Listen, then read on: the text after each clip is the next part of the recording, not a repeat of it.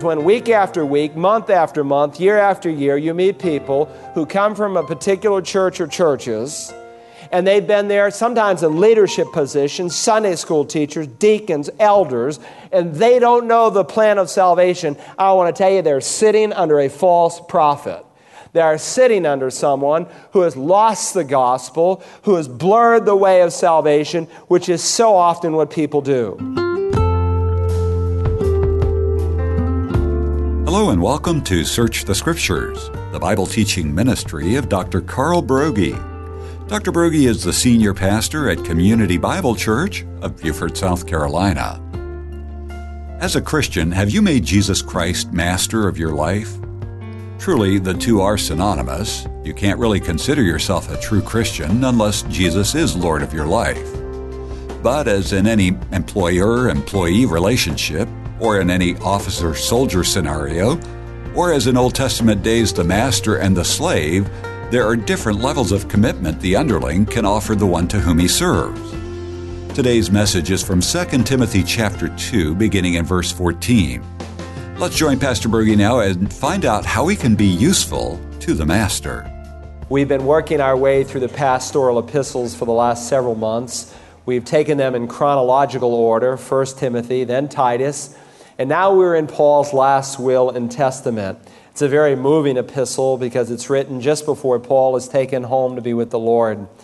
And the burden of his heart is for Timothy, his son in the faith. But he doesn't write simply for Timothy, he writes for us as well. And every church that has ever read and applied the pastoral epistles has benefited greatly. And as we will see next time, Paul will look down the corridors of time really even into the last of the last days, to the days in which we find ourselves. And he will give a description of a society and a world that in many ways fits us to a T. So this is written not just for Timothy, but for us. And we need to hear and heed the message from heaven. Listen now as we begin in verse 14 of chapter 2. If you don't have a Bible, the scripture will be before you on the screen. Follow closely. Paul says to Timothy, Remind them of these things and solemnly charge them in the presence of God not to wrangle about words, which is useless and leads to the ruin of the hearers. Be diligent to present yourself approved to God as a workman who does not need to be ashamed, handling accurately the word of truth. But avoid worldly and empty chatter, for it will lead to further ungodliness. And their talk will spread like gangrene among them are Hymenaeus and Philetus, men who have gone astray from the truth, saying that the resurrection has already taken place, and thus they upset the faith of some. Nevertheless, the firm foundation of God stands, having this seal The Lord knows those who are his, and let everyone who names the name of the Lord abstain from wickedness. Now, in a large house, there are not only gold or in silver vessels, but also vessels of wood and of earthenware, and some to honor and some to dishonor. Therefore, if a man cleanses himself from these things, he will be a vessel for honor, sanctified, useful to the master, prepared for every good work. Now flee from youthful lusts and pursue righteousness, faith, love, and peace with those who call on the name of the, on the Lord from a pure heart. But refuse foolish and ignorant speculations, knowing that they produce quarrels. And the Lord's bondservant must not be quarrelsome, but be kind to all, able to teach, patient when wrong with gentleness, correcting those who are in opposition, if perhaps God may grant them repentance, leading to the knowledge of the truth, and they may come to their senses and escape from the snare of the devil, having been held captive by him to do his will. Now, let me remind you where we are in this chapter. If you remember, Paul began with an exhortation for Timothy to be strong in the grace of God, so that he might take the word of God that he received from Paul and entrust it to faithful men who in turn could teach others also. And so Paul told Timothy, Timothy, if you're to do it well, you must be strong in grace and you must cooperate with grace. You must work hard. And so he started with three illustrations that of a good soldier, that of a law abiding athlete, and that of the hardworking farmer. Three metaphorical examples to help us to understand that God blesses hard work as we perform it in the power of the Spirit. And then he goes on in the chapter, if you remember, and he reminds Timothy that he has to be willing to suffer. Suffer for the gospel. as a good soldier of Christ Jesus. And he gives the illustration of the Lord himself. Paul illustrates with his own life, and in a very general sense, he illustrates with all believers. Now he gives three more illustrations of the kind of person God is able to use that of an unashamed workman, of a clean vessel, and a bondservant. Now, I've entitled this morning's message, Useful for the Master. And I take it directly from the text in which we find ourselves today. Useful for the Master. You know, there are some believers who are more useful to God than others. It's true. Some believers, God is able to reach down and, in His sovereignty and providence, use them as an instrument in a way that He could not use other believers. Now, I believe He wants us all to be useful, and you can if you will hear and heed what God says today. Three beautiful illustrations of how to be useful to the Master. Illustration number one the illustration of the unashamed workman. Notice verse 15. Be diligent to present yourself approved to God as a workman who does not need to be ashamed, handling accurately the word of truth. Now, I notice right off that there are two kinds of workmen. On the one hand, there are those who are approved, those who, like coins and metal tested in fire, have come out as genuine. On the other hand, there are those who are not approved, who are spurious, who have failed the test. Now, the former group does not need to be ashamed. The latter group has every reason to be ashamed. So, Paul, in this section of Scripture, contrasts two kinds of workers, and then he gives an example of each. The good workman handles accurately, literally, he cuts straight the word of truth whereas the bad workman has gone astray. Literally, he swerves or he deviates from the truth. In Timothy, you are to be a good workman. You are not to be ashamed. You are to be approved by God as an instrument that He can use. It doesn't matter what kind of approval the men of this world may have as pastors and teachers, unless they have God's approval, it means little. And so I want us to consider very carefully these two kinds of workmen. First, the good workman who cuts straight. Again in verse 15, be diligent to present yourself approved to God as a workman who does not need to be ashamed. Underscore it, handling accurately the word of truth. Now, the verb translated here, handling accurately, is a very unusual word. It's found only once in all of the Greek New Testament. But it's a very interesting word. In fact, sometimes if you do a word study, and you know, there are many good tools that are available for us all, even if you don't have a knowledge of Greek, there are excellent English tools that will now allow you to study the original languages that weren't available even 10 years ago. And if you were to do a word study on this particular word, you'd discover that it's used only once, and so you can't go to other verses of Scripture that might shed some light on its meaning. And when you have a, what's called a hapax legomenon, a word that's used only once in the Bible, there's something else you can do. You can go into classical first century Greek, and you can see how it's used outside of the Bible, and sometimes that sheds some light on its meaning and usage. Or you can even go into what's called the Septuagint. As you know, God originally inspired the Old Testament in Hebrew. It's written almost entirely in Hebrew. There's a few chapters and paragraphs that are written in Aramaic, the trade language of the day. And so most Jews by the first century had lost their ability to speak Hebrew. And so the language of the day was Greek. And you can see God's providence in all of that. God gave the Roman peace, the Pax Romanus, in which to spread the gospel, and He gave a universal language in which to share the gospel. Much like English is today. You can go almost anywhere in the world, and usually you can find someone who knows English.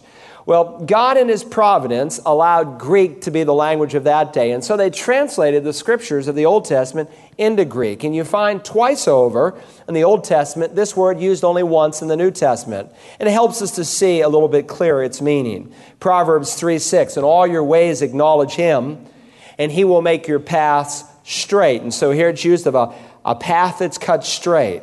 A second time in Proverbs 11 and verse 5, the righteousness of the blameless keeps his way straight, but the wicked falls by his own wickedness. So Timothy is charged to cut straight the word of truth. Now, the Bible is used outside, uh, the word is used outside of the Bible in two ways.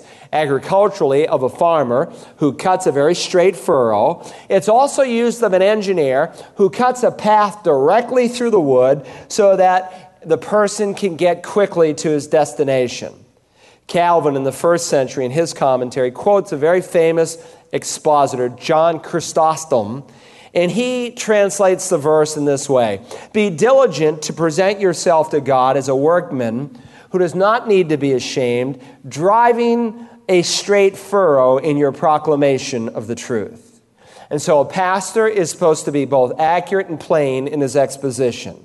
You've heard it quite often when there's fog in the, when there's a, excuse me, when there's mist in the pew, there's, uh, when there's mist in the pulpit, there's fog in the pew, right? You know what I mean? You know, I guess it's here today. in either case, uh, sometimes, you know, a pastor doesn't really know what he's about, and the people don't have a clue.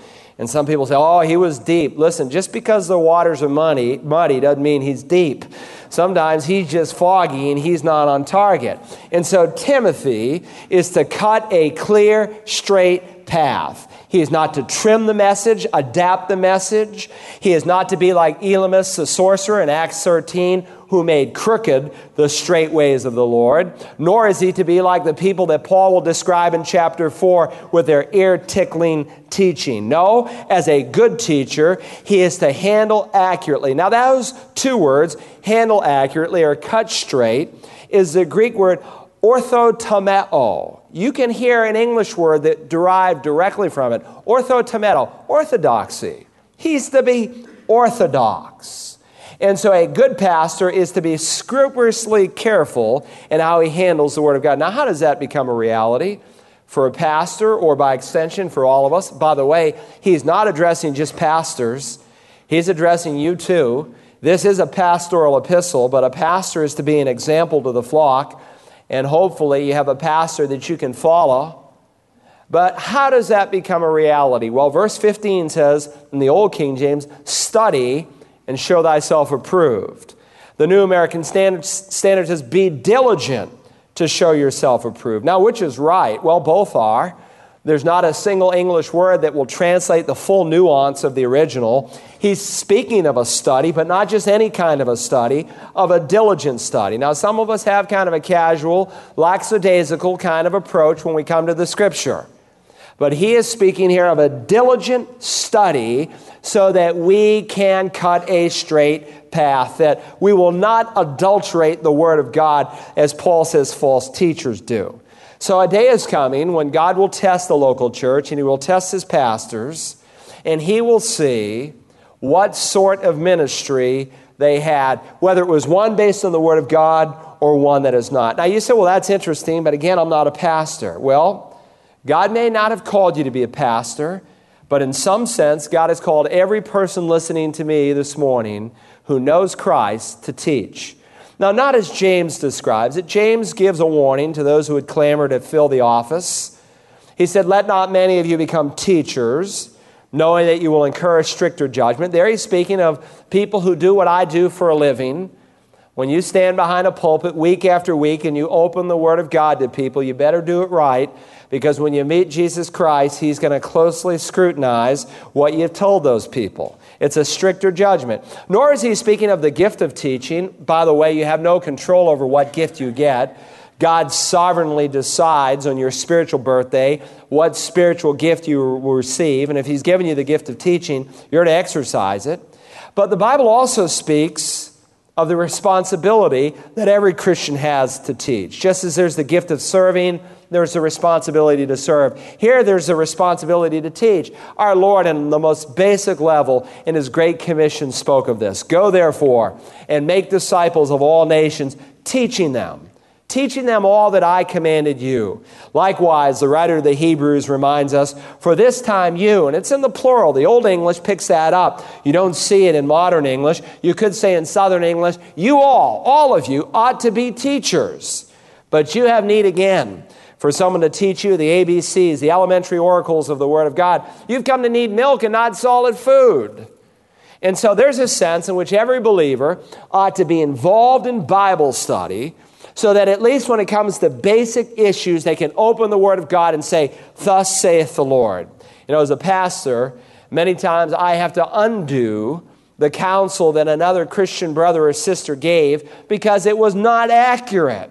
And so God wants us to cut a straight path. Now, that's the good workman who cuts straight. In addition, I want you to notice here the bad workman who swerves. Paul tells Timothy in verse 16, but avoid worldly and empty chatter, for it will lead to further ungodliness, and their talk will spread like gangrene, among whom are Hymenaeus and Philetus. Now, there are some people who had come into the Asian church whose teaching was just plain bad. And Paul exhorts Timothy to avoid such people.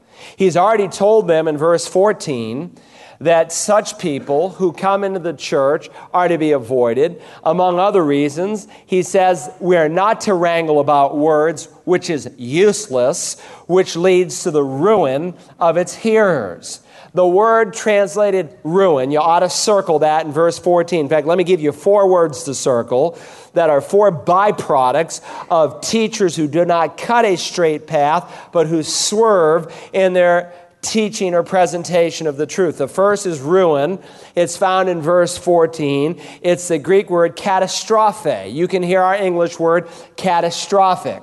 False teaching brings catastrophe into the church. Secondly, in verse 16, underline or circle the word ungodliness. There he says, avoid worldly and empty chap- chatter, for it will lead to further ungodliness. Then he adds in verse 17, that their talk will spread like gangrene. Would you circle that word gangrene?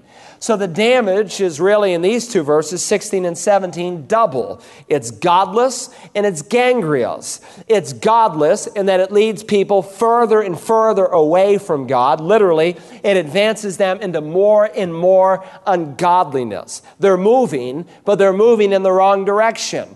And secondly, they're like an infection that comes into the church. You know, you can get a little infection, maybe in your finger, and it can influence the entire body with fever and disease. And so it is in the church when a little infection comes in.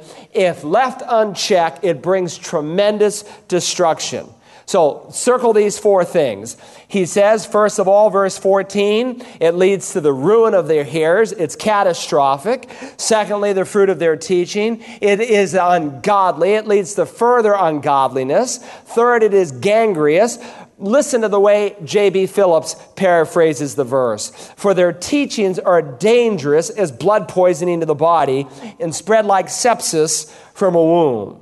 In, number four, it's upsetting. Verse 18 says, They upset, circle that word upset, they upset the faith of some. Four tendencies or fruits of heresy when brought into the church. And so, Timothy, you don't mess with these people, you avoid them, you don't let them in the front door. And if God's people had heeded this warning today, the evangelical church would not be in such catastrophe. Now, hold your finger here for a moment, would you? And go to Matthew chapter 4. This, by the way, is precisely what Jesus Christ taught in the Sermon on the Mount. There, he spoke of false prophets who were wolves in sheep's clothing. They come in the garb of Christianity. They look like Christians, smell like Christians, act like Christians in some way, sound like Christians, but they are not Christians. And you need to recognize the difference. The devil, the Bible says, will come as an angel of light, and if he will come that way, so won't his ministers. Jesus reminded us, verse 13, as he spoke of false prophets and teachers, to enter by the narrow gate. For the gate is wide, and the way is broad that leads to destruction, and many are those who enter by it. Contextually, he is drawing a contrast between a true prophet and a false prophet. And a false prophet paints a very wide gate. And Jesus taught in this verse that most people ultimately are not going to heaven, but to hell through their teaching. Verse 14, the contrast the gate is small the way is narrow that leads to life, and few are those who find it. Beware of the false prophets who come to you in sheep's clothing, but inwardly are ravenous wolves. You will know them by their fruits. Grapes are not gathered from thorn bushes, nor figs from thistles, are they? Even so, every good tree bears good fruit, but the bad tree bears bad fruit. A good tree cannot produce bad fruit, nor can a bad tree produce good fruit. In 1961, I remember I was just a little boy We moved into our brand new home in Worcester, Massachusetts, and there in the backyard we had three apple trees. The mason, who is also an arborist of sorts, said to my father, You need to cut those down. My dad said, They're beautiful trees. And I can't tell you how many years until I left home that every winter I get out there and I prune those trees. Every spring I would spray those trees. But year after year, those trees would produce rotten fruit. Now, there's one still left, and they keep it there for the smell of the apple blossoms. But a long time ago, they should, cut, they should have cut it down. It was good only for firewood. And Jesus takes that basic illustration when you have a tree that is rotten in its nature and cannot produce healthy fruit. And so in the spiritual realm, every tree that does not bear good fruit is cut down and thrown into the fire. So then, you will know them by their fruits. Now, of course, the fruit test is not always altogether simple or straightforward for a number of reasons. First of all, fruit takes time to grow, to develop, and to ripen. And very often you have a new Christian or an immature Christian, someone who has never grown for whatever reason, and their fruit is not very impressive. So we have to very often wait patiently for the fruit to develop. Neither, for that matter, can you always judge a fruit tree from a distance. If you saw those fruit trees in my parents' yard, they looked like luscious apples, and all the time the kids from the neighborhood would see them from the street about 30 yards away, and they'd come in to get those fruit, and only to find that they got apples that had spots and worms and were infected. You know, when you get up close, you began to see the symptoms of disease, the presence of worms in the fruit. And even so, sometimes a superficial observation of a false teacher will not help you to see. You've got to look very closely. So we need to ask a basic question here What are some of the fruits of a false teacher that we ought to look for and examine? Well, fast forward a few chapters, if you would, to Matthew chapter 12. Matthew 12. The primary fruit is really twofold one is doctrine, the second is influence. The primary evidence of whether or not a man would be considered displaying good or healthy doctrine versus bad is, first of all, his doctrine. Now remember, Paul is speaking in our text this morning of two men, Hymenaeus and Philetus, whose doctrine he says is empty, ungodly, and infectious, gangrenous. All right? Here in Matthew 12, Christ is speaking to the Pharisees, the religious leaders. Look at verse 33. He says, Either make the tree good and its fruit good, or make the tree bad and its fruit bad, for the tree is known by its fruit. You brood of vipers, how can you, being evil, speak what is good? For the mouth speaks out of that which fills the heart. The good man out of his good treasure brings forth what is good, and the evil man out of his, evil treasure brings forth what is evil. Now, the next two verses we quote all the time, and very often we apply them in a sense to all Christians, but and that's a legitimate application, but understand them in their original context. He's speaking of teachers who give evidence of whether or not they are a good teacher or a bad teacher by the kind of teaching that they portray. Verse 36 I say to you that every careless word that men shall speak, they shall render account for it in the day of judgment. For by your words you shall be justified, and by your words you shall be condemned. The Pharisees, who were the teachers of the day, their mouth was filled with false teaching, and so they condemned themselves. Christ's point is that a man's heart is revealed in his words, that you will know a teacher by his teaching. Now, the teaching of a false prophet very often will have some common traits. And one of the common traits of a false teacher is they have an amoral optimism. They tend to make man a little bit better than he really is, and God a little bit less just than he really is. They tend to bring God up, I mean, bring man up and to bring God down. And typically, they speak of God as a God of love and kindness and grace, and he is all those things. But you never hear of them speak of God as a God of justice and wrath. Oh, you know, this concept of a liquid lake of fire that men will spend an eternity in agony with no escape. Oh, that's just old fashioned, and so you won't hear that.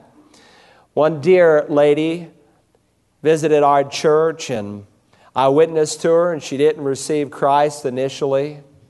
And she went back to the church she came from here in this town.